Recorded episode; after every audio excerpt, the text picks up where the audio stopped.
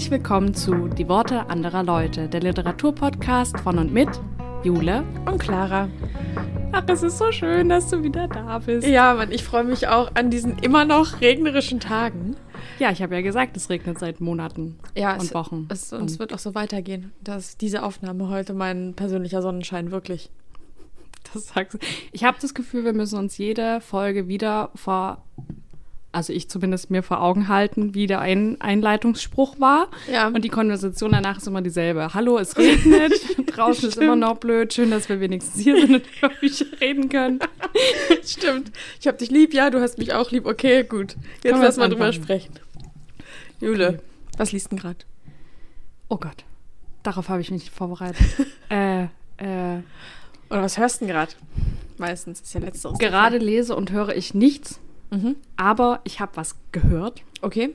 Und zwar von Anna Meyer, Geld spielt keine Rolle. Das ja. ist dieses Jahr im Hansa Verlag erschienen. Ich habe es als Hörbuch gehört, das ist auch eine Autorinnenlesung. Oh, sehr gut. Mögen ja. wir. Und ich habe letztes Jahr Die Elenden von ihr gehört. Das war ihr erstes Buch. Mhm. Und da geht es zum Teil auch so ein bisschen um Klassismus, aber auch um wie ist das Leben überhaupt, wenn man kaum finanzielle Mittel hat, wenn man aufwächst oder selber in der Position ist, dass man Hartz-IV-Empfängerin ist und mit welchen Tabus und Stigma da man eigentlich belastet ist und wie das Leben eben zum Teil funktioniert oder auch nicht funktioniert. Ja.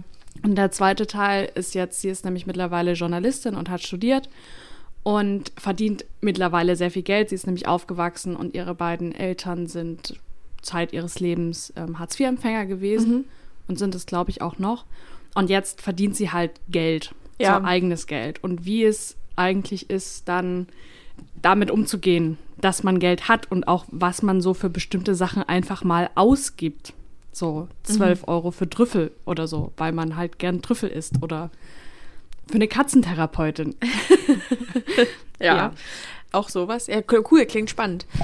War auch gut äh, ich habe nicht gedacht, dass es so persönlich wird, weil mhm. auch viele Erfahrungen natürlich, sie sagt selber, wie ihr Umgang damit ist und blickt auch auf andere Sachen, warum Dinge so sind, wie sie sind.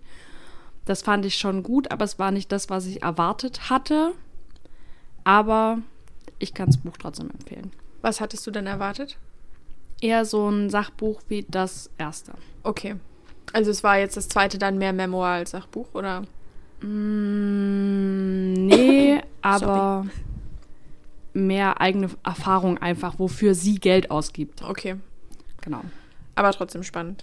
Aber trotzdem gut. Na gut, ja. okay. Ich mag sie sehr und sie ist auch ein bisschen anders auf die Welt blickend, als man es sonst vielleicht so von JournalistInnen kennt oder AutorInnen kennt. Sehr gut, das brauchen wir. Diverse Stimmen. Ja. Klingt nach einem Unterton von Klassismuskritik. Ja, und vielleicht auch Kapitalismuskritik. Also was ja. brauchen wir überhaupt? Wofür müssen wir eigentlich Geld ausgeben und so. Und wie ist es, wenn man sich in bestimmten Kreisen bewegt? Sie spricht zum Beispiel auch über den äh, Journalistenball, mhm. was natürlich nochmal eine Sache für sich das ist. Das kann ich mir gut vorstellen, ja. ja. Und äh, das fand ich natürlich sehr spannend, das mal aus einer Ersterfahrung zu hören, mhm. wie das ist, da hinzugehen, was da so passiert, wie die Leute da so sind, was sie da machen. Ja.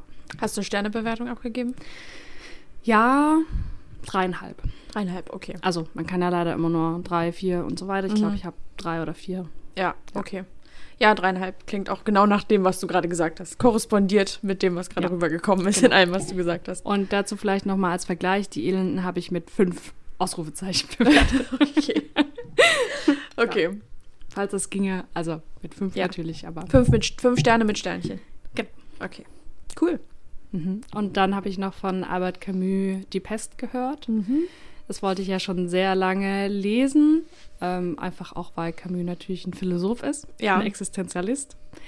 Und die Pest seit der Corona-Pandemie sowieso in aller Munde war. Und ich fand es gut. Also ich fand, er hat es sehr gut auf den Punkt gebracht, wie das vermutlich ist. Es war ja zu der Zeit einfach nicht, also es, er hat ja keine reale Begebenheit geschildert, sondern es war ja fiktiv. Ähm, und ich finde, er hat es sehr gut zum Ausdruck gebracht, was die Leute da für Ängste hatten, was auch für verschiedene Phasen dahinter standen und dass man versucht hat, Auswege zu finden und sich dann doch engagiert oder auch nicht oder flieht oder wie die Leute verenden. Das war natürlich krass. Ja. Aber nicht nur mit Blick auf die Pandemie, die wir jetzt durchlebt haben, durchleben, war mir das an sich nichts Neues. Mhm. Und es ist relativ wenig passiert. Also ich fand, er hat es gut beschrieben, aber es hat mich jetzt nicht umgehauen. So. Ja, verstehe ich. Da hatten wir ja auch schon mal kurz drüber gesprochen, weil ich die Pest ja total geliebt habe. Also mhm. Das war für mich so ein Fünf-Sterne-Buch, aber ich glaube jetzt auch im Rückblick, dass das an dem Zeitpunkt lag, zu dem ich es gelesen habe. Das war nämlich, ich glaube, Mai oder Juni 2020, also in den ersten Monaten der mhm. Pandemie. Und ich war total schockiert davon, ja, wie präzise er aufgeschrieben hat, was gerade passierte zu dem Zeitpunkt, als ich es mhm. gelesen habe. Also ich weiß, ich habe wahnsinnig viel markiert in meiner Ausgabe. Mhm. Sachen, die direkt korrespondiert haben mit dem, was gerade in der Welt los war. Mhm. Und das fand ich einfach total krass, weil ja mir auch immer wichtig ist bei guter Literatur, dass ich mich irgendwie gesehen fühle. Und ich habe mich da sehr gut aufgehoben gefühlt, weil es mir ein bisschen das Gefühl gegeben hat von, das ist nichts Außergewöhnliches, was hier gerade passiert, obwohl Corona natürlich außergewöhnlich war. Aber also andererseits war schon dieses Gefühl da, wenn jemand das vor 60, 70 Jahren so aufgeschrieben hat, dann ist es eigentlich nicht überraschend, was hier passiert.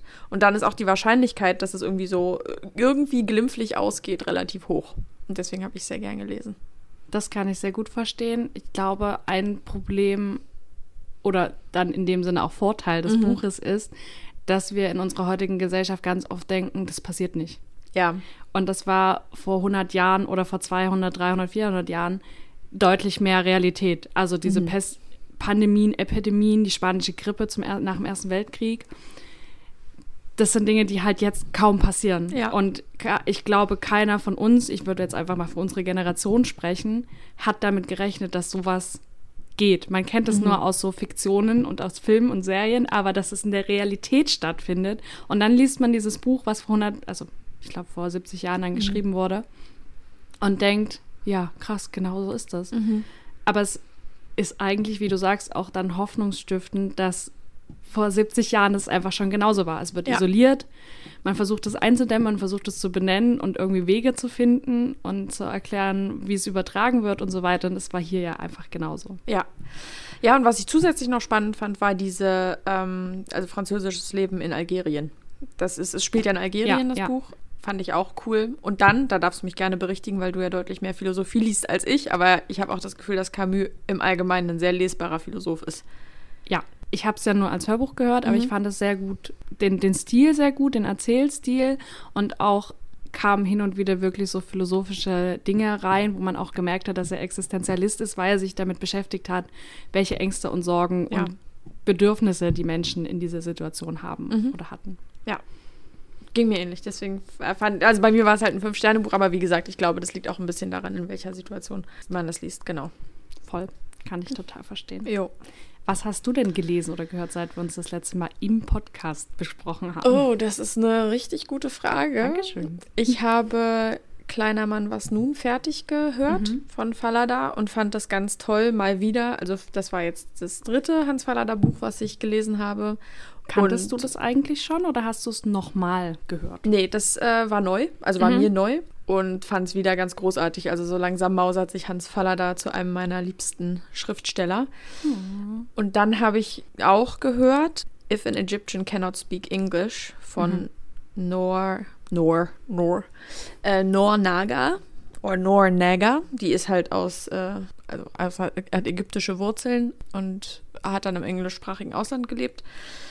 Äh, und das war so krass gut, dass ich es zweimal hintereinander durchgehört habe und mir dann noch das Buch bestellt habe, also das, das gedruckte Buch. Da geht es um eine, eine, amerikanische Frau mit, mit ägyptischen Wurzeln, die nach dem College-Abschluss äh, nach Ägypten geht und da arbeitet und dort einen Ägypter aus einem kleinen Dorf weit weg von Kairo in Kairo kennenlernt und über diese Beziehung, die dann schnell auch toxisch wird. Und das hat eben ganz viele Schichten von Identitätspolitik, ähm, Kolonialismus, auch toxischen Beziehungsdynamiken und Sprachbarrieren und so weiter, die mich total fasziniert haben, weil das ja alles irgendwie Themen sind, die mhm. mich faszinieren. Dann auch das Setting in Ägypten natürlich mhm. super für meinen Lesegeschmack. Und äh, ja, das war ein Fünf-Sterne-Buch, das fand ich ganz toll. Und jetzt hast du ein Ägypten-Fable, habe ich gehört. Ja. Oder, oder zumindest ein Bedarf daran, neue Ägyptenbücher zu lesen. Ja, ich habe dann gleich noch auf Momox zwei Ägyptenbücher hinterher bestellt von André Assiman. Auf Englisch heißt es Out of Egypt. Und von Nadia Wassef jeden Tag blättert das Schicksal eine Seite um. Grauenvoller Titel, also Entschuldigung, das muss ich jetzt leider sagen. Grauenvoller deutscher Titel. Auf Englisch heißt es Shelf Life, Chronicles of a Cairo Bookseller. Ich weiß auch nicht, was da passiert ist, aber ich habe es auf Deutsch bestellt, weil es günstiger war. Und ähm, da freue ich mich jetzt auch drauf, das zu lesen. Also mal sehen. Ich freue mich auch drauf auf deine Berichte. Ich bin ja sowieso mal ganz begeistert, dass du so viele Bücher aus anderen Ländern äh, liest. Also aus Ägypten, Nahen Osten und so weiter. Mhm. Und immer wenn Clara mir davon erzählt, bin ich so, ach, ich muss das auch lesen. Ich möchte auch mehr die Welt bereisen literarisch. Du weißt ja, wo sie stehen. Ja, ich habe sie sogar letzte Woche, diese Woche. Ich habe sie sogar diese Woche eigenhändig in ihr Regal eingeräumt. Ach, das stimmt. Ich habe endlich mein Bücherregal an die Wand gedübelt. Und ähm, wir haben fleißig meine Belletristik äh, alphabetisch durchsortiert und eingeräumt. Ja, es hat sehr viel Spaß gemacht. Ja, mein Regal ist zu klein und das wundert ja niemanden. Aber die Belletristik ist erstmal ganz gut untergebracht. Genau. Ja. Alles andere folgt dann jetzt. Genau. Demnächst. Genau. So, jetzt Falls aber, du Hilfe brauchst.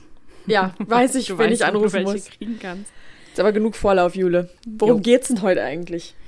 Heute geht es, haben wir uns gedacht, um den Welttag des Buches. Der ist, wenn die Folge rauskommt, leider schon vorbei. Und jetzt, wo wir sie aufnehmen, kommt er erst noch. Ja. Das heißt, wir haben schon Vorbereitungen getroffen, um den Tag ordentlich zu zelebrieren. Und zwar ist der Welttag des Buches am 23. April jeden Jahres. Und der wurde 1995 von der UNESCO ins Leben gerufen. Ach, krass, okay. Genau. Und äh, an dem Tag sollen gefeiert werden Buchhandlungen, Verlage, Bibliotheken, aber auch natürlich Lesebegeisterte und die Schulen, die den Kindern erstmal Lesen beibringen. Und dafür gibt es ganz viele Aktionen in Deutschland. Zum Beispiel gibt es die Aktion Ich schenke dir eine Geschichte und da nehmen Buchhandlungen teil und verschenken an Schüler, man empfiehlt so vierte, fünfte Klasse, eine Geschichte das ein Jahr, also es ist ein bestimmtes Buch, was dann für das Jahr verlegt wird und mhm. die dürfen das dann verschenken an oh, Schüler. Wie schön. Und das Schöne daran ist, finde ich, erstens, dass man Kindern das Lesen näher bringt und auch zeigt, dass das was Schönes ist und aber auch darauf hinweist, dass Lesen oftmals auch mit Kosten verbunden ist. Also mhm. man braucht eventuell einen Bibliotheksausweis oder man muss sich Bücher kaufen. In Deutschland gibt es zumindest die Möglichkeit der Bücherschränke, wo man sich auch Bücher einfach nehmen und welche reinstellen kann. Aber es ist nicht überall so und dann ist auch die Frage, was dann drin steht. Und so verschenken die Buchhändler einfach an Kinderbücher und das finde ich eine total schöne Aktion. Und also als ich Kind war, ist es wohl schon seit 1996 oder so, dass das gemacht wird in Deutschland. Okay.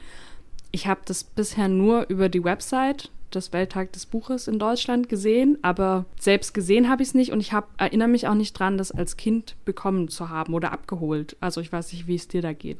Nee, wüsste ich jetzt auch nicht. Also ich würde auch nicht meine Hand dafür ins Feuer legen, dass es nicht passiert ist, weil ich mich auch in dem Alter überhaupt und gar nicht für Bücher interessiert habe. Von daher ist es vielleicht auch einfach in den Untiefen meiner Erinnerungen verschwunden. Aber oder eben, weil du nie eine Geschichte geschenkt bekommen hast. Oder auch Deswegen das. hast du dich nicht für Bücher interessiert. Ja, wahrscheinlich hätte mir der Buchhandel mal ein von der UNESCO ausgesuchtes Buch geschenkt. Ich weiß gar nicht, ob es von der UNESCO ist. Ja, ja, gut, wahrscheinlich okay. eher vom, vom deutschen, äh, vom Börsenverein des deutschen Buchhandels. Ja, oder das. Genau. Der ist nämlich in Deutschland der Initiator neben der Stiftung Lesen und zum Beispiel auch der Deutschen Post und dem ZDF. Mensch, ich lerne hier noch richtig was, Jule. Ja, ich bin hier vorhin, Auftrag. Ja, ich bin hier vorhin angekommen und Jule war so, hast du dir eigentlich was rausgesucht dazu, was der Welttag des Buches ist? Ich war so, äh, nein. so, okay, ich hab was. Okay. Von daher kriege ich jetzt hier noch richtig Info. Ja, ich hoffe, ihr wusstet das auch noch nicht. Und deswegen finde ich den, also es ist, finde ich, sehr wichtig, dass wir diesen Tag kennen und auch feiern. Und ich finde es auch schön, dass er so sehr auf Kinder ausgerichtet ist, damit die erstmal das Lesen lieben lernen. Ja, ich wünschte oft, dass ich früher mehr gelesen hätte. Aus reinen Zeitgründen weil mir jetzt so langsam bewusst wird, dass das Leben mir auch irgendwie endlich ist. Und wenn ich mal so meine jährliche, mein jährliches Lesepensum hochrechne, dann denke ich so, oh Gott, wenn ich Glück habe, schaffe ich noch 8000 Bücher. das ist das nicht. Ja. Naja, gut. Aber auch nur, wenn es gut läuft, ne? Ja, vor allem 8000 ist auch ein bisschen übertrieben, ehrlich gesagt. 6000 vielleicht. Mhm.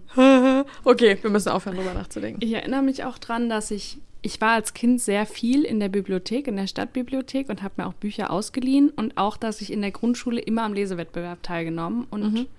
sogar des Öfteren auch gewonnen habe. Aber ich erinnere mich nicht, was ich in der Zeit gelesen haben sollte. Also dieses ganze TKKG oder drei Fragezeichen oder so hat in meinem Leben absolut nicht stattgefunden. Ich weiß nicht, was ich damals gelesen habe, aber das war es nicht. Wahrscheinlich äh, da schon Philosophie gelesen und weiß es einfach nicht mehr. Ja, kann sein. Bei uns war das meine Schwester. Meine Schwester, die war ganz viel in der Stadtbibliothek und hat Nachmittage damit verbracht zu lesen, wie man das, also wie so viele Leute irgendwie kennen, zumindest habe ich das so gehört aus Erzählung, mhm. dass man sich so als Kind und Teenager irgendwie stundenlang verkrochen hat in einem Buch. Das habe ich tatsächlich dann als Jugendliche gemacht. Ja. Auch dann mit so Tribute von Panem und mhm, Harry, genau. die, die ab Mitte etwa die Harry Potter Bücher. Ja. Das war auch also, was meine Schwester dann gelesen ja. hat. Das habe ich aber alles verpasst. Das habe ich alles nicht gelesen. Eragon habe ich gelesen, aber auch nur den ersten Teil. Na gut. Jedenfalls, hm. Welttag des Buches gerade rum. Und wir haben uns gedacht, zu dem Anlass könnten wir beide mal über Bücher sprechen, die uns in unserem Leben nachhaltig beeinflusst haben. Also was noch lange nachgeheilt hat in unserem Leben. Ja. Und da bin ich jetzt mal total gespannt, was Jule mitgebracht hat, weil ich Jule so gerne mag. Und ich muss natürlich wissen, was diesen Mensch geformt hat. Das war das Wundermittel. Ich werde dich jetzt auf immer darauf festnageln. Du hast es einmal in der Podcast-Folge gesagt. ich habe es auf Band. ja, ich habe tatsächlich überlegt, was hat mich geprägt, vor allem mhm. an Büchern und habe mir deswegen Bücher ausgesucht, die ich vor über vier Jahren gelesen habe, weil ich das Gefühl hatte, dass dieses Prägen erst noch stattfinden musste. Oder okay. das, hm, wie soll ich das sagen, wenn ich jetzt ein Buch lese und sage, es hat mich total geflasht und es hat viel losgetreten, ja, aber die Nachwirkungen sind noch kaum abschätzbar. Hm, verstehe, okay. Also ich hätte, ich möchte sie einfach, einfach mal in jeder Folge erwähnen, natürlich auch ein Buch von Caroline Emke mitbringen können. aber ich, ich habe das Gefühl, das ist noch im, im, im Prozess, im Keimen. Mhm. Du musstest erst die Langzeitwirkungen abschätzen ja, genau. können. Okay, ich, ich bin noch nicht, wir sind noch nicht an dem Punkt in unserer Beziehung, Caroline Emke und ich. ja. ja. Deswegen habe ich mal versucht, das ein bisschen chronologisch zu machen. Und zwar, ich habe ja vorhin gerade schon gesagt, dass ich als Jugendliche viel gelesen habe und es ist dann irgendwann verschwunden. Und ich habe auch sehr viele Thriller gelesen und Krimis, auch so richtig blutrünstig. Und heute kann ich das gar nicht mehr. Ich kann es auch nicht gucken. Ja. Ich weiß nicht, was mich da mit 12, 13 Jahren dazu bewegt hat, äh, abschlachtende Geschichten zu lesen. Keine Ahnung. Ich weiß auch nicht, wer mir das erlaubt hat. Wahrscheinlich niemand. Und dann habe ich sehr lange nicht gelesen und dann über Umwege bin ich auf ein Buch gestoßen, was ich mir durch Zufall bestellt habe. Und zwar ist das von Stefan Klein. Wir alle sind Sternenstaub. Und das sind Gespräche mit Wissenschaftlern über die Rätsel unserer Existenz. Es ist 2010 herausgekommen im S. Fischer Verlag. Und darin spricht der Wissenschaftsjournalist Stefan Klein mit verschiedensten Wissenschaftlern und Wissenschaftlerinnen weltweit, also in den USA, in Deutschland, in Indien, glaube ich auch. Und die hat er im Rahmen des Zeitmagazins interviewt und dort sind sie in gekürzter Form erschienen und jetzt halt in voller Länge in diesem Band. Und davon gibt es mittlerweile drei Stück. Der zweite heißt, wir könnten unsterblich sein. Und mhm. der dritte, wir werden uns in Roboter verlieben. Mhm. Und in dem ersten Band geht es aber darum, dass er mit den WissenschaftlerInnen nicht nur darüber spricht, worüber sie forschen, sondern auch, was sie außerhalb ihrer Forschungstätigkeit noch bewegt. Also zum Beispiel der erste Wissenschaftler, mit dem er spricht, ist Roald Hoffman. Und der ist Chemiker und hat auch den Nobelpreis für Chemie bekommen und er ist aber auch Dichter. Okay. Und mit ihm spricht er über Schönheit und Liebe und Dichten und natürlich auch, was Chemie und Schönheit miteinander zu tun haben könnte. Und ich finde ihn als Autorin oder auch als Interviewpartner total sympathisch. Ich habe ihn vorher nicht gekannt. Ich wusste auch nicht, was ein Wissenschaftsjournalist ist oder dass sowas existiert in meiner naiven Art. Ich glaube, das ist mittlerweile sieben Jahre ungefähr her, dass ich das Buch gefunden habe oder vielleicht auch acht. Und habe seitdem vier, fünf Bücher von ihm gelesen und alle sehr geliebt. Ich kann alle empfehlen. Ja. Wie hast du das Buch denn gefunden? Ich habe damals einen Post auf Tumblr gesehen mhm. und da ging es darum, dass wir Menschen eigentlich aus Sternenstaub bestehen, denn die, vielleicht hier mal ein kleiner Exkurs in die Astronomie. Das Universum besteht zum größten Teil aus Wasserstoff und Helium. Und Wasserstoff wird zu Helium, Helium fusioniert und zwar in den Sonnen, natürlich in den Sternen. Und wenn die heiß genug sind und genug Material da ist und es dicht genug ist, entstehen alle anderen Elemente, also auch Sauerstoff, Kohlenstoff und auch schwere Elemente wie Eisen.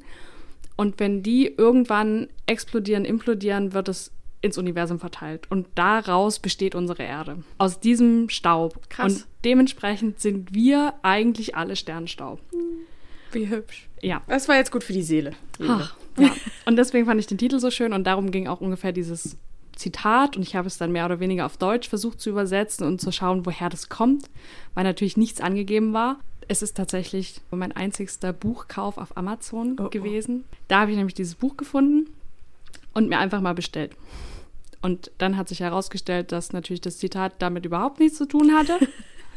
Aber ich habe mich in dieses Buch verliebt und dann wieder angefangen zu lesen und mich auch in Stefan Klein verliebt. Ach, Ja. wenn Stefan Klein das hört. Ja, ich hoffe, er hört es, Stefan Klein. Wie schön. Ich denke an dich. Oh, voll schön. Also hat das im Prinzip deine Lesekarriere nochmal neu gestartet, oder? Ja, und ich habe damals ja noch äh, naturwissenschaftlich studiert und das hat einfach meine Liebe zur Naturwissenschaft nochmal untermauert und Mhm. ich habe dadurch auch kennengelernt, was ich alles für coole Bücher in dem Rahmen lesen kann und Ja. dass es nicht nur Fachliteratur gibt.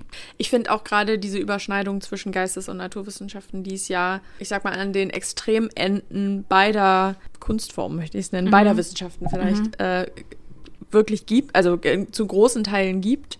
Ich kenne kaum einen genialen Naturwissenschaftler, der sich nicht auch mit Philosophie beschäftigt und auch andersrum. Also das ist ja die Schnittmenge ist relativ Vor groß. allem in den früheren Ja, Jahrhunderten. genau. Ja, wir sind ja leider sehr im Silo-Denken angekommen mittlerweile in der Wissenschaft, aber eigentlich ist ja das Interdisziplinäre das auch, was es so spannend macht, finde ich. Also das Ja. finde ich an diesem Buch, wenn du so davon erzählst, auch thematisch so spannend. Das Lustige ist tatsächlich, dass Stefan Klein Physiker ist. Er hat, glaube ich, sogar einen Doktor in der Physik und er hat auch analytische Philosophie studiert. Ja, siehst du, sehr gut. Und damals wusste ich noch gar nicht davon und fand den schon direkt sympathisch. Cool. Ja. Ja, klingt richtig gut, Jule. Und ich finde es auch schön, dass er so wenig irgendwo auftaucht, weil das heißt, dass er nicht so mediengeil ist. Ja, Um es mal ein bisschen grob auszudrücken. naja, er ist dann halt nicht darauf angewiesen, den Massen zu gefallen. Und das äh, schließt ein bisschen an das an, was wir gesagt haben letzte, in der, nee, in der vorletzten Folge über die Indie-Verlage, dass die nicht so viel Wert legen müssen oder nicht so viel Wert legen, Punkt, auf ja, Massentauglichkeit Genau. und äh, Marktwert. Und da kommen manchmal richtig schöne Sachen bei raus. Wenn es nicht allen gefallen muss, bleibt ein bisschen mehr Spielraum für spezielle Interessen.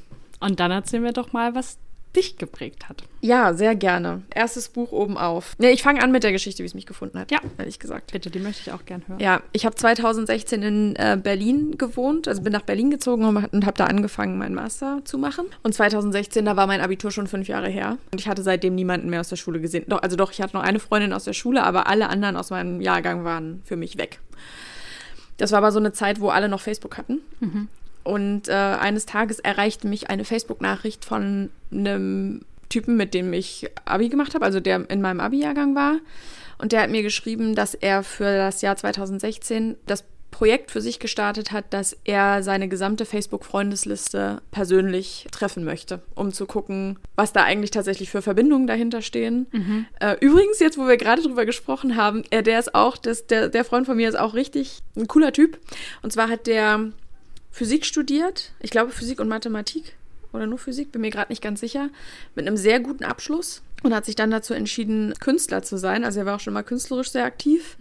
Und der macht jetzt ein bisschen Kunst und arbeitet ein bisschen nebenher und schreibt ein Physik-Lehrbuch und gibt Physik-Nachhilfe und le lebt aber auch ein sehr kreatives, freies Leben. Und das war eben, war auch damals schon so. Da hatte er sich nämlich eine Bahncard 100 gekauft, statt Miete. Also hatte keine Wohnung, sondern eine Bahncard 100. Die kostet ein paar hundert Euro im Monat. Von daher äh, waren die Kosten etwa deckungsgleich mit der Miete. Naja, und dann ist er eben durch Deutschland gereist und hat seine Facebook-Freunde abgeklappert. ähm, Das ist ja auch wild. ja, und hat mich eben gefragt, ob er mich besuchen kann in Berlin und dann vielleicht bei mir pennen. Nicht gleich beim ersten Treffen, sondern wir haben uns dann auf einen Kaffee getroffen. Ich war ein bisschen nervös, weil ich so dachte, boah, ich hatte mit dem in der Schule eigentlich gar nichts zu tun. Jetzt habe ich ihn seit fünf Jahren nicht gesehen. Und wir haben uns aber gleich beim ersten Kaffee richtig gut verstanden. Und dann war er im darauffolgenden Jahr häufiger mal bei mir, weil eben viele Züge nach Berlin führen. Und der hat mir das, dieses Buch ausgeliehen, weil er gesagt hat, das hat ihn total bewegt. und ich soll es auch unbedingt lesen. Und zwar ist das Durch Mauern gehen von Marina Abramovic, ihre Memoir. Die ist im Deutschen wie im Englischen 2016 erschienen. Ich hatte damals die deutsche Ausgabe von, von dem Freund bekommen. Die ist bei Luch Luchterhand rausgekommen und ähm, die ÜbersetzerInnen sind Charlotte Breuer und Norbert Möllermann. Auf Englisch heißt das Buch Walk Through Walls. In der Ausgabe habe ich es auch heute dabei. Da ist es auch, wie gesagt, 2016 bei der Crown Publishing Group in New York erschienen. Und äh, Marina Abramovic kennen bestimmt viele. Das ist eine Performance-Künstlerin aus Serbien, die dann erst eben in Serbien und in Europa tätig war und irgendwann in die USA ausgewandert ist. Die lebt auch immer noch und macht auch immer noch Performances und ist eine total krasse Braut. Ich weiß gar nicht, wie ich das anders sagen soll. und hat dieses Memoir geschrieben zusammen mit James Kaplan. Also ich weiß nicht, wie viel da von ihr kam und wie viel dann von, von James Kaplan aber hat dieses wahnsinnig immersive Buch über ihr künstlerisches Schaffen geschrieben. Und die hat einfach ein unheimlich bewegtes Leben gehabt und auch krasse Aktionen gestartet. Die hat sich ein Pentagramm mit einer Rasierklinge auf den Bauch geschnitten als Performance und dann blutend vor dem Publikum gestanden oder sich mit ihrem damaligen Partner Ulay so, so lange gegenseitig in die Lungen geatmet, bis beide ohnmächtig geworden sind. Dann gab es diese große Performance, The Artist is Present, die ist noch nicht so alt, ich war glaube vor 10, 15 Jahren vielleicht oder vor 10 Jahren, im MoMA in New York, wo sie einfach drei Monate lang jeden Tag acht Stunden lang auf dem Stuhl gesessen hat und Leuten in die Augen geguckt hat, die sich, von, die sich ihr gegenüber gesetzt haben. Sie hat ein Jahr lang mit Aborigines gelebt in Australien und ist einfach also eine ganz verrückte Frau mhm. im besten Sinne. Und dieses Buch habe ich gelesen und ich bin ja ein sehr freiheitsliebender Mensch und damit, das fällt mir manchmal insofern schwer, als dass das nicht immer leicht ist, sich gegen so gesellschaftliche Erwartungen zu wehren von fester Job, Familie, Haus, jetzt mal irgendwo länger wohnen bleiben und so. Ähm, eigentlich möchte ich das aber alles nicht, sondern genieße meine Freiheit sehr. Und dieses Memoir hat mich darin so bestärkt, weil die ja wirklich so gegen den Strom schwimmt, mhm. dass ich immer gedacht, also da habe ich mich wieder sehr gesehen gefühlt. Ich habe das Gefühl, das sage ich bei jedem Buch, was mich bewegt hat. Aber auch da hat es wieder funktioniert. Und ich weiß noch, dass ich wirklich nächtelang nicht richtig gepennt habe, weil ich dieses Buch einfach durchlesen sollte, wollte. Das hat auf Deutsch auch relativ viele Seiten, weiß nicht, 500, 600 Seiten. Das war für mich damals sehr, ein sehr dickes Buch, hat mich aber wieder zum Lesen gebracht auch bei mir war das eine Zeit, wo ich da sonst davor nicht viel gelesen habe. Das heißt, du bist damit dann auch eingestiegen. Ja, es war nicht das allererste Buch, aber es ist so in die Zeit gefallen, wo das gerade wieder ein bisschen losgegangen ist mhm. mit, meinem, mit meinem Lesen. Und ähm, ich wollte nicht schon wieder ein Susan Sonntag Buch mitbringen, deswegen habe ich Marina mitgebracht. Na gut, aber es ist auch ein Memoir. Also, ist auch Memoir. Ich ja. habe das Gefühl, Memoir sind auch Bücher, die dich generell eher bewegen. Ja, ja, ist mein deine, Genre. Deine Form, deine mhm. literarische Form. Absolut, ja. Also ähm, durch Mauern gehen kann ich nur empfehlen. Ein ganz, ganz tolles Buch. Auch wenn man vorher mit Marina Abramovic gar nichts am Hut hatte, hatte ich nämlich auch nicht. Also einem muss das nicht sagen, man muss nicht in der Kunstszene besonders versiert sein oder irgendwie auf Performancekunst stehen. Das kann man einfach lesen. Mhm. Als eigenständiges Buch ohne. ohne Geht es dann auch Background. ein bisschen darum, weshalb sie die Sache macht oder auch so ein bisschen Kritik an der Gesellschaft? Ja, es ist viel Aufrütteln. Ne? Also sie kommt ja aus Serbien, sie hat viel politische Kunst gemacht. Es war ja mhm. auch eine, eine, Zeit des Krieges und Aufruhrs. Ja, und das also dieses, dieses Unkonventionelle als Protest gegen alle gesellschaftlichen Normen ist schon, das ist schon rauslesbar aus okay. dem, was sie, was sie tut. Weil es ist ja ein Unterschied, ob man nur rebellisch ist und nur protestiert oder auch ob man gegen etwas Spezifisches protestiert und mhm. das auch benennen kann. Und das ist dann schon auch in dem Buch vorhanden. Ja, also okay. sie legt eben großen Wert auf Aufmerksamkeit ist ein großes äh, Thema mhm. für sie. Ruhe, Langsamkeit, Aufmerksamkeit. Mhm. Deswegen auch diese Performance-Kunst, weil die eben sich verflüchtigt. Also die muss man ja einfach wahrnehmen und genießen, während sie da ist. Die ist ja nicht reproduzierbar. Ja, und das kommt schon auch durch. Was ja auch zu unserem Thema ein bisschen passt mit diesem Nichtstun von Jenny Odell und so, was wir besprochen hatten die ja, letzten Male. Ne? Einfach eine, eine, eine Wahnsinnsbraut. Doch, ich glaube, nach dem, was ich jetzt gehört habe, was sie so macht und worum es in dem Buch geht, ist das eine gute Beschreibung. Ja, ich habe die Hoffnung, dass ich sie dieses Jahr vielleicht nochmal sehe. Sie ist in London, drei Monate. Uh. Ähm, mal gucken, vielleicht gelingt es mir. Ja, ich drücke die Daumen. Danke. So, wir können ganz schön viel reden über die Bücher, die uns so bewegen, ne? Ja, ist doch super. Ja. Deswegen sind wir doch hier. Richtig. Womit geht's denn bei dir weiter? Ich leite mal über. Mir wurde das Buch nämlich auch von einem Freund zugetragen, mit dem ich damals nicht viel zu tun hatte, erst, ähm, den ich auch aus der Schulzeit kannte. Und er hat, meine ich, in einem Verlagshaus sogar gearbeitet und mir dieses Buch empfohlen, weil es eines seiner Lieblingsbücher war. Und dann habe ich mir das auf gut Glück einfach mal gekauft. Und es war nach Wir, wir alle sind Sternstaub quasi mein Comeback in die Romanwelt. Das andere war ja eher so ein Sachbuch. Und zwar geht es um Der Schatten des Windes von Carlos Ruiz Zafón. Ist auch im S. Fischer Verlag erschienen. Na, sowas. Ja. Und ähm, es wurde übersetzt aus dem Spanischen von Peter Schwar. Ich meine, der hat die meisten Bücher von ihm übersetzt. Und der Autor hat vor allem Reihen geschrieben. Und zu dieser Reihe von Der Schatten des Windes nennt sich eher so die Reihe des Friedhof der vergessenen Bücher. Gehören noch drei weitere Titel. Und zwar Das Spiel des Engels, Der Gefangene des Himmels und Das Labyrinth der Lichter. Und das Buch ist im Original 2001 erschienen und spielt in Barcelona. Barcelona. Barcelona, genau. Und im Deutschen ist es dann 2003 erschienen und die anderen Bücher dann so immer drei, vier Jahre Abstand zwischeneinander. Und seit ich dieses erste Buch gelesen habe, habe ich tatsächlich alle Bücher dieser Reihe von ihm gelesen. Und Mhm. die sind zum Teil einfach auch 400 Seiten aufwärts. Dabei bist du gar kein dicke Bücherleser. Ja. Keine dicke Bücherleserin. Das muss ja schon was heißen, Ja. würde ich sagen. Ich bin sehr traurig auch darüber, dass es vorbei ist, denn der Autor ist leider mit 55 Jahren an Krebs gestorben, 2020. Damn. Und das war sehr traurig für mich oder für die Buchwelt generell, weil die Bücher auch in sehr vielen Sprachen weltweit übersetzt wurden. Ja, ist es mir auch durchaus ein Begriff. Also ich glaube, das kennt man. Und es wird oftmals so ein bisschen als Jugendbuch, Jugendroman klassifiziert, was ich in dem Sinne aber gar nicht so finde. Es geht nämlich um Daniel. Daniel ist der Sohn eines Buchhändlers und es spielt, also dieser Teil spielt zwischen 1945 und 1966. Und Daniel hat als junges Kind ein Buch gefunden von einem Autor, der ihm gar nichts sagt, und zwar Julian Karax. Und dieses Buch hat er verschlungen. Und es hat ihn wahnsinnig bewegt und das Buch hieß auch Der Schatten des Windes. Aha.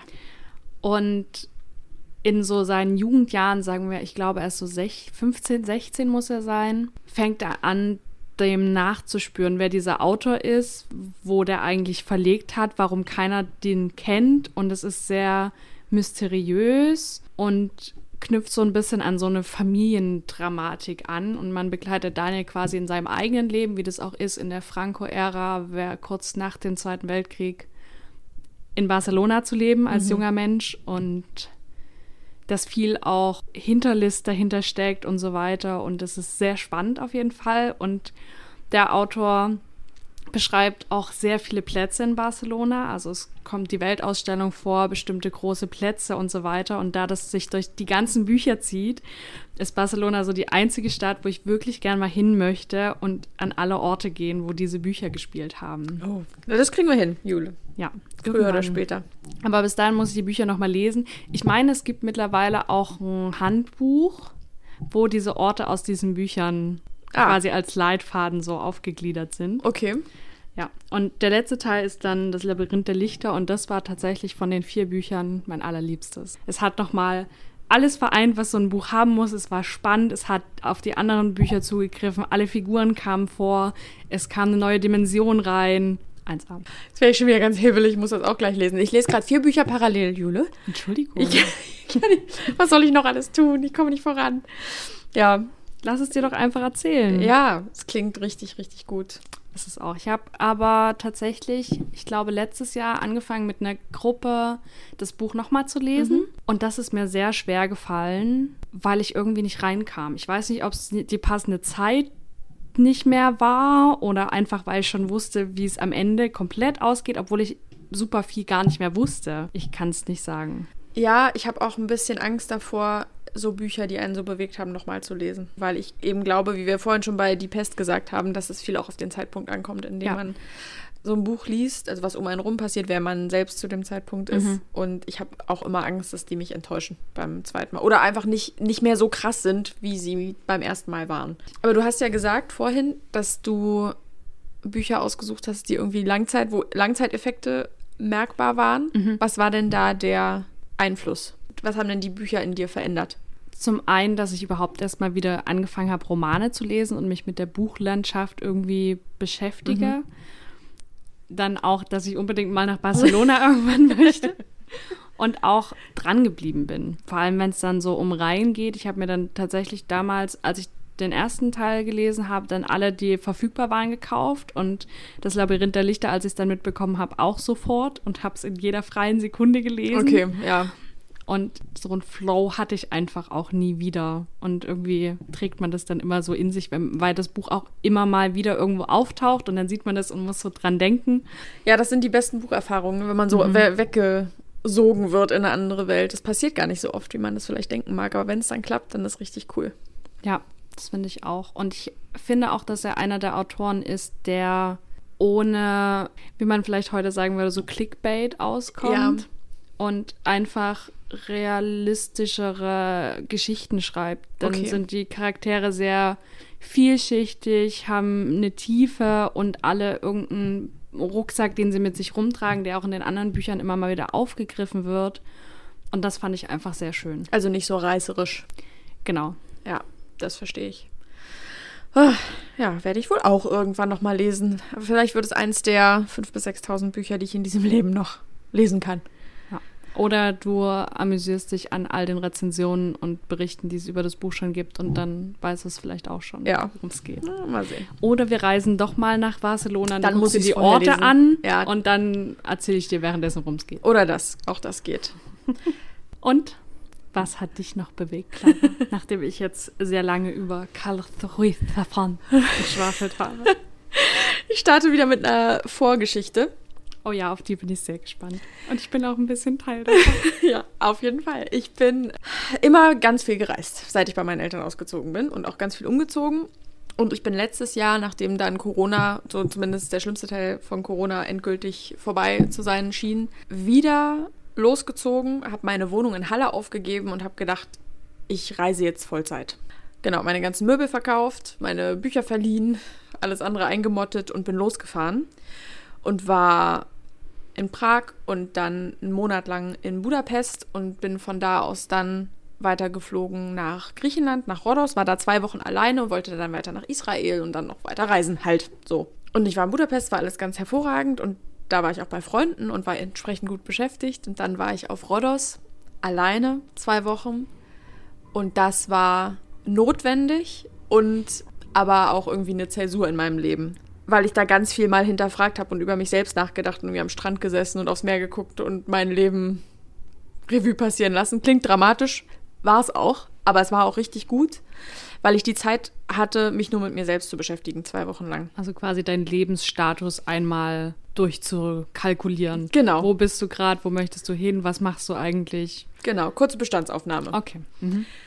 Und zu der Zeit hatte Jule gerade die Träume anderer Leute von Judith Holofernes gehört? Oder hast du warst du noch dabei, das zu hören? Irgendwie? Ich war noch dabei, es zu hören. Genau. genau. Und du hattest irgendwie gepostet, dass du es toll fandest. Und dann haben wir auch kurz drüber gesprochen. Dann habe ich mir das äh, E-Book als Rezensionsexemplar angefragt und habe das gelesen auf, auf meinem E-Book-Reader genau. auf Rhodos. Also die Träume anderer Leute von Judith Holofernes ist erschienen letztes Jahr, 2022, beim, bei Kiepenheuer und Witsch, also bei Kiwi und ist die, das Memoir von Judith Holofernes von Wir sind Helden.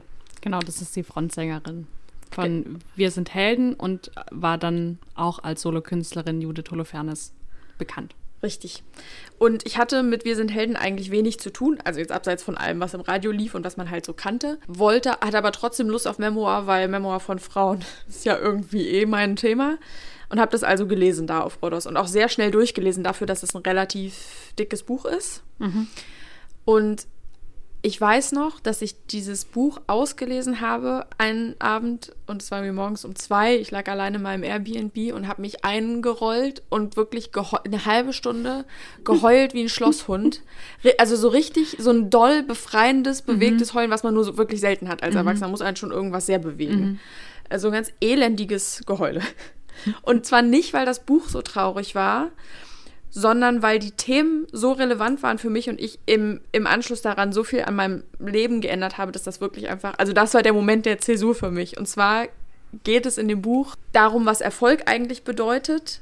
Also ich sag mal, kommerzieller Erfolg äh, bedeutet, was das mit einem Menschen macht, dass es eben nicht glücklich macht. Äh, also für mich war in diesem Buch ganz viel Thema, wie man es schafft, zu trennen zwischen das tun, was die Leute von einem erwarten und was generell gesellschaftlich als Erfolg anerkannt wird und das zu tun, wofür man brennt und was man liebt, auch wenn es vielleicht nicht so lukrativ und irgendwie schön nach außen schön aussieht. Mhm. Also wie man irgendwie ein Leben baut, was für einen selbst gut funktioniert und dass das eben manchmal auch bedeutet, ganz erfolgreiche, tolle Dinge zu beenden im Leben. Und ich glaube, da steigt nämlich das Buch auch ein. Es beginnt quasi mit dem Ende von Wir sind Helden. Ja.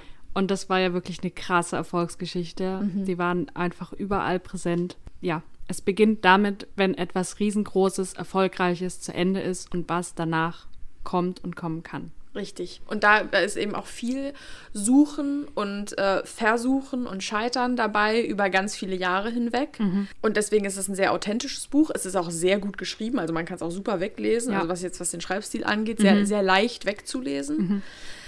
Und es hat mich einfach, ich bin dann an den Punkt gekommen, weil ich ja viele Jahre immer die die war, die sehr erfolgreich war mit meinen Studien und allem, was ich so in der Arbeit gemacht habe und war viel gereist und war alles nach außen immer ganz toll. Und jetzt war ich wieder auf dieser Reise und an dem Moment ist mir dann klar geworden, dass ich das eigentlich wieder hauptsächlich nur für andere mache und ich eigentlich gerade nur zu Hause sein will. Dass ich nicht alleine sein mag, obwohl ich allen immer gesagt habe, ich kann voll gut alleine sein. Dass ich gesagt habe, ich möchte eigentlich gar nicht alleine sein. Und ich möchte gerne die Leute um mich herum haben, die mir wichtig sind. Und ich möchte ein Zuhause haben und vielleicht auch einfach ein bisschen langweiliges Leben führen, mhm. mal eine Weile. Mit zu Hause meint sie übrigens uns. Ja, das stimmt. da meine ich Halle und meine ganz, meine lieben Hallenser-Freundinnen. Ihr wisst, wer ihr seid. und Jule gehört dazu. Ja, das war für mich ein ganz wichtiger Moment im Leben. Ich bin dann noch nach Israel geflogen und äh, von da aus nach Deutschland gekommen, habe mir just ein WG-Zimmer in Halle gesucht. Was aber auch noch passiert ist, nachdem, das, nachdem ich das Buch gelesen hatte, war, dass Jule und ich geskypt haben, während ich auf Rhodos war, weil mhm. wir beide das Buch fertig gelesen hatten und wir wollten eigentlich über das Buch sprechen. Tja, hat gut funktioniert, ja. ich sagen. Dann haben wir über alles gesprochen, außer das Buch. Wir haben quasi noch eine, zusammen eine Bestandsaufnahme unseres Lebens gemacht und das, was Judith Holofernes in ihrem Buch durchgemacht hat als Prozess, nochmal in unserer Leben nachgezeichnet und eher semi viel über das Buch gesprochen, als über das, worüber sie redet. Ja, das hat dreieinhalb Stunden gedauert. Das etwa. war sehr produktiv und genau. sehr schön. Und am Ende dieser Konversation stand die Realisation, dass wir vielleicht mal einen Podcast machen sollten. Nicht nur vielleicht. Dass wir einen Podcast machen Dass wir werden. richtig Bock haben auf ja, einen Podcast. Genau.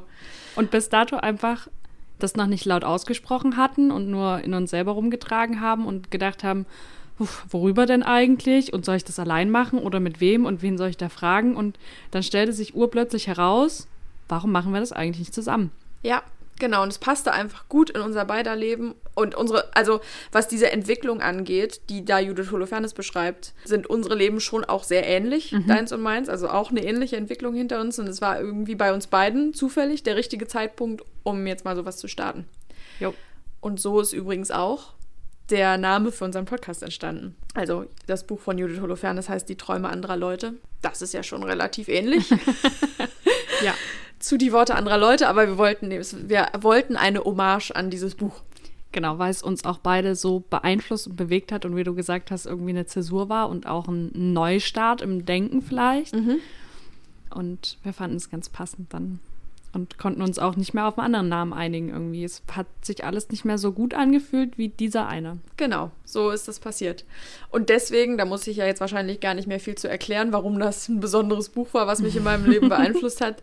Äh, das alles konnte diese, dieses Memoir. Und dafür bin ich dem Buch sehr dankbar und äh, dir natürlich auch für alle, alles, also für das Gespräch und alles, was danach passiert ist. Ja, gleichfalls. Ja, danke. Und auch allen anderen Freundinnen, ihr beide, ich sag's jetzt einfach mal, Tanita und Katharina, fürs Zuhause sein. Und ein Grund auch, warum wir den Podcast gestartet haben, ist, dass wir Clara ein bisschen hier geerdet haben, dass sie auch immer wieder da sein muss. Ich muss leider nach Halle kommen zum Podcast ein aufnehmen. ihrer Freiheit aufgeben. Mhm. Habe ich gerne gemacht. Ich möchte an der Stelle auch nochmal äh, sagen, dass das Hörbuch sehr gut gelesen ist. Ich habe es natürlich als Hörbuch gehört, weil ich hätte es natürlich auch lesen können. Ich habe es auch physisch da, aber es ist, wurde eingesprochen von Nora Tschirner. Ah, ja, und die passt. liebe ich einfach wahnsinnig sehr und es war richtig gut. Da sehe ich auch richtig, wie das zu der Erzählstimme passt in dem Buch. Mhm. Und tatsächlich bin ich auch nur durch sie auf das Buch aufmerksam geworden, weil ich ihr auf Instagram folge. Und sie hat gesagt, dass sie riesiges Fangirl ist von Judith Holofernes und sich des Todes gefreut hat, dass sie das einsprechen konnte, dass sie dafür angefragt wurde und sie dann endlich mal persönlich getroffen hat. Und davon hat sie Bilder gepostet und so einen richtig emotionalen Beitrag geschrieben. Und ich war so, das muss ich lesen. Oder hören, am besten hören, am besten beides. Ich, alles davon. Ja, Ja. und es hat sich gelohnt. Total. Ja. Und man muss danach auch nicht unbedingt einen Podcast starten, um das Buch gut zu finden. Nein, aber man muss nicht gleich sein Leben umkrempeln. Nee. Ähm, es ist einfach auch so ein gutes Buch. Ich habe auch Ja. nur gute Rezensionen gehört, glaube ich. Ja. Ich war, kann mich nicht entsinnen, auf Instagram irgendwie was oder auch woanders was gelesen Nee, zu haben, was ich jetzt. auch nicht. Es ist generell auch spannend, weil vor allem in Deutschland ist es ja ein Ding, dass sehr viel über Beruf und Karriere an deinem Leben festgemacht wird, wer du bist. Ja, Oder man stellt sich ja auch immer vor mit, was machst du, Mhm. nachdem man gesagt hat, wie man heißt. genau. Name, Alter, Beruf. Ja, genau. Und dass es uns eigentlich gar nicht ausmachen sollte, Mhm. sondern was ist denn auch, wenn dein, der, der Höhepunkt deiner Karriere schon vorbei ist? Ist dann alles, was du danach machst, wertlos? Und über solche Themen spricht sie auch und Selbstzweifel und sie ist da sehr offen und sehr radikal ehrlich, was ich auch sehr erfrischend fand. Ja, das stimmt. Also es ist ein sehr bestärkendes Buch, einfach zu sein, wer man ist und sich mal ein bisschen frei zu machen von den Erwartungen anderer und auch von den Erwartungen, die man an sich selbst hat. Und ja, von so einer, von so einem Streben nach äh, externem Erfolg, weil Ja. das im Zweifel gar nicht glücklich macht. Das stimmt. Ja. Und sehr oft wissen wir das und bilden uns es immer ein, das zu wissen, dass Geld auch nicht glücklich macht. Aber es ist auch mal schön zu hören, wenn das jemand sagt, der das wirklich alles hatte. Ja. Ja, weil die wirklich, also viel erfolgreicher kann man kaum werden als deutsche Band, als wir sind Helden. Und äh, dass sie dann trotzdem sagt, das war es nicht, war schon beeindruckend. Oh, jetzt bin ich ganz äh, Beseelt. ja, beseelt und emotional ausgewrungen.